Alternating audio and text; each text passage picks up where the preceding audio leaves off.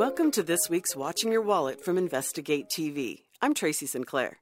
Today we'll talk about how to reduce your credit card debt and how scammers are taking advantage of natural disasters. But first, we'll focus on ways to save at home. Household budgets are tight for many Americans these days. Groceries seem to cost more each month, especially here in Alaska, and gas prices are on the rise, on top of home interest rates. Rachel DePompa tells us how making specific cuts could give your budget a bigger boost than you might expect. When we think of adjusting our budget, we often think of trimming things out.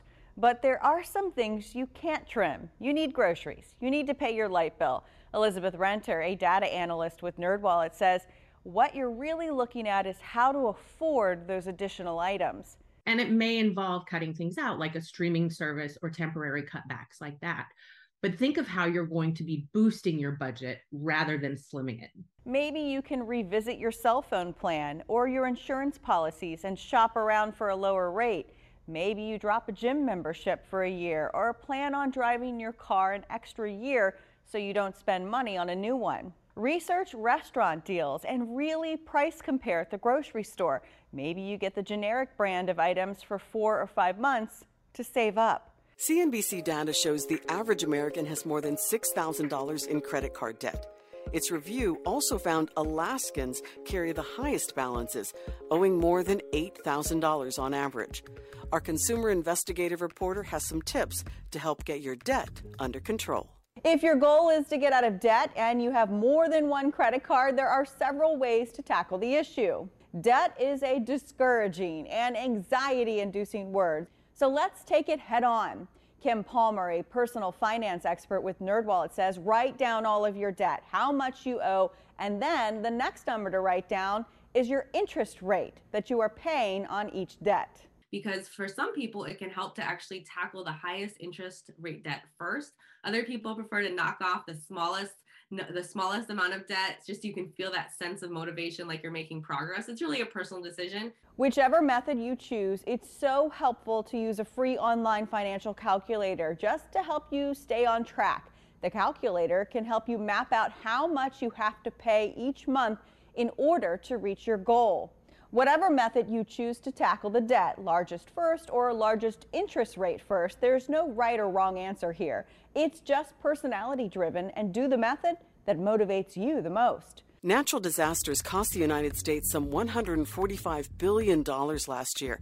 And as Americans try to recover from one incident after another, scammers are poised to swoop in.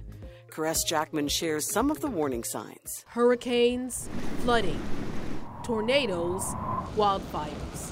Natural disasters can strike at any moment. According to the National Oceanic and Atmospheric Administration, the total cost of natural disasters between 2017 and 2021 totaled $765 billion.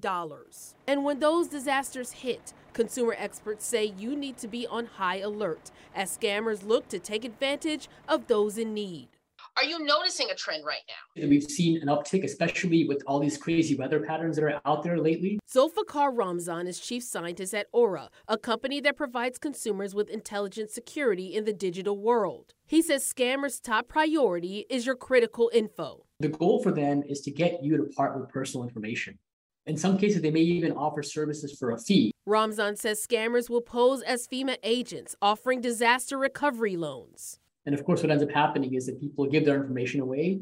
They provide this extra financial incentive to the scammers, and the scammers are off to the races. FEMA says their inspectors will never ask for your social security number, never call you for financial information, and never charge a fee to inspect your property. They also say their representatives will always carry ID badges, and there's never a fee required to apply for or to receive federal disaster assistance. But it's not just scams at the federal level. Following the recent devastating Kentucky floods, the Better Business Bureau issued a warning about con artists sending texts about replacement driver's licenses to residents who lost all of their important documents. Consumers also submitted reports about look-alike websites offering help with everything from updating postal addresses to reviewing or replacing documents for an upfront fee. Unfortunately, we see a lot of the time following natural disasters or storms that these look-alike sites pop up and they're just ploys to gain, you know, basically every piece of digital information that they can on someone.